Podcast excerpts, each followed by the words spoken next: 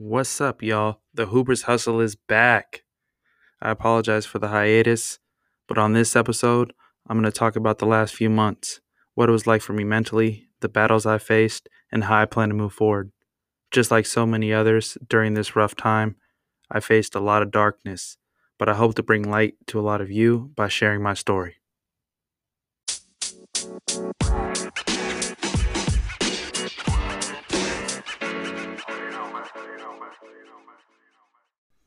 So, first off, can I please say thank the Lord that sports are coming back because I don't know if I could have did a couple more months without that. I mean, I've watched everything from cornhole, which I would watch anyways. I can't even lie to you, but I've watched the tag championships. I've been watching poker routinely.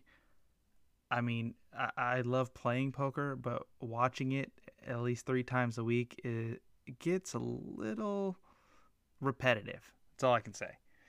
But during that time with no sports, I had a chance to do a lot of reflecting because not only could we watch our favorite pros and our favorite programs on TV, but we couldn't play it either. Not only was sports gone, but I had recently gotten laid off from my job as well. And those were my two buffers in the world. When something's going on, I drown myself in work or I work out.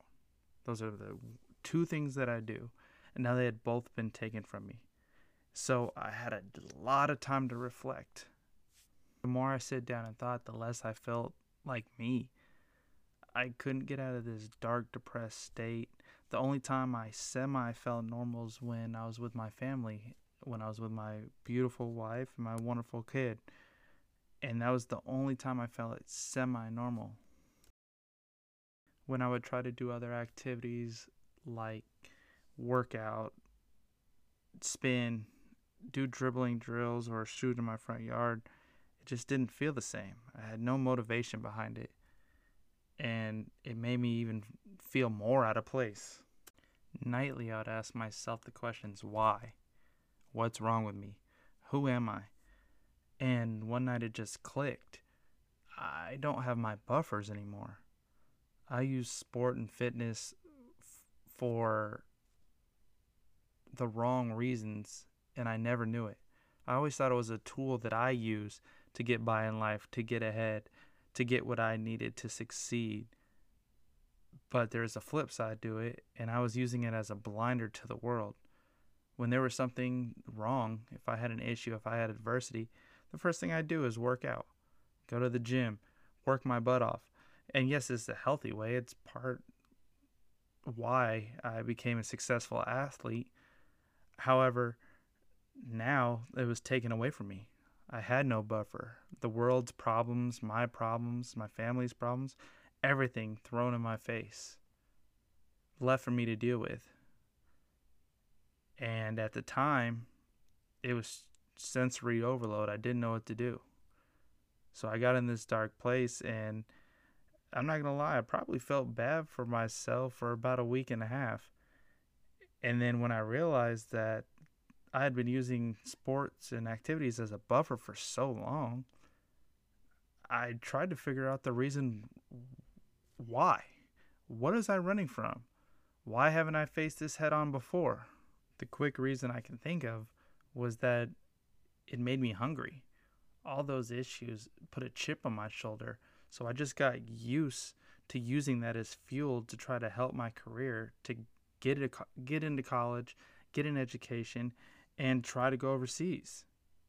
That's the way of life that I knew. It wasn't unusual. It was the only thing I knew, and it helped me in so many ways. It gave me relief. It gave me a chip. It gave me motivation. And it gave me the chance to create relationships that I know will last my lifetime. But now I can't handle things that way. I can't block things out. This has showed me that I need to take the world for what it is and take those life lessons so I can teach my son. I mean, with the virus, that was one issue. Then the whole George Floyd thing opened up my eyes even more because even thinking about having that conversation with my son breaks my heart. I remember when my dad had that conversation with me, and it's something that I'll never forget. But I never even thought of trying to have that conversation with my son. So I have to take these issues head on. I have to find out who I am. I have to figure out my whys. I have to be stronger and I have to grow. So through those reflections, I decided, hey, I'm not going to run anymore. So now what? Now what do you do now you're not running? So I faced my demons from back in the day all the way up until now. It took around a month and a half, maybe two months, and I just put everything to rest. One of the hardest things that I had to put to rest was that I'm more than an athlete. I'm more than a basketball player. I can be more than a coach. And I use coach in just the terms of coaching sports. My potential as a human being and what I can do with my mind is yet to be discovered. Working in a tech startup and wearing many hats while being in that company showed me how much I can do and how much I've learned not only through my education but my experiences in life. And I wanted to broadcast that. I want to get back to the point where I use that basketball as a tool and I teach others how to do it as well. Because life is so much more than sports. Regardless if you make it to be a pro athlete or not, at some point it ends. It's always in us and it's always a part of us but by no means does my sport or my athleticism define me. Even though if you step on the court of me, I will still give you buckets and bust your butt.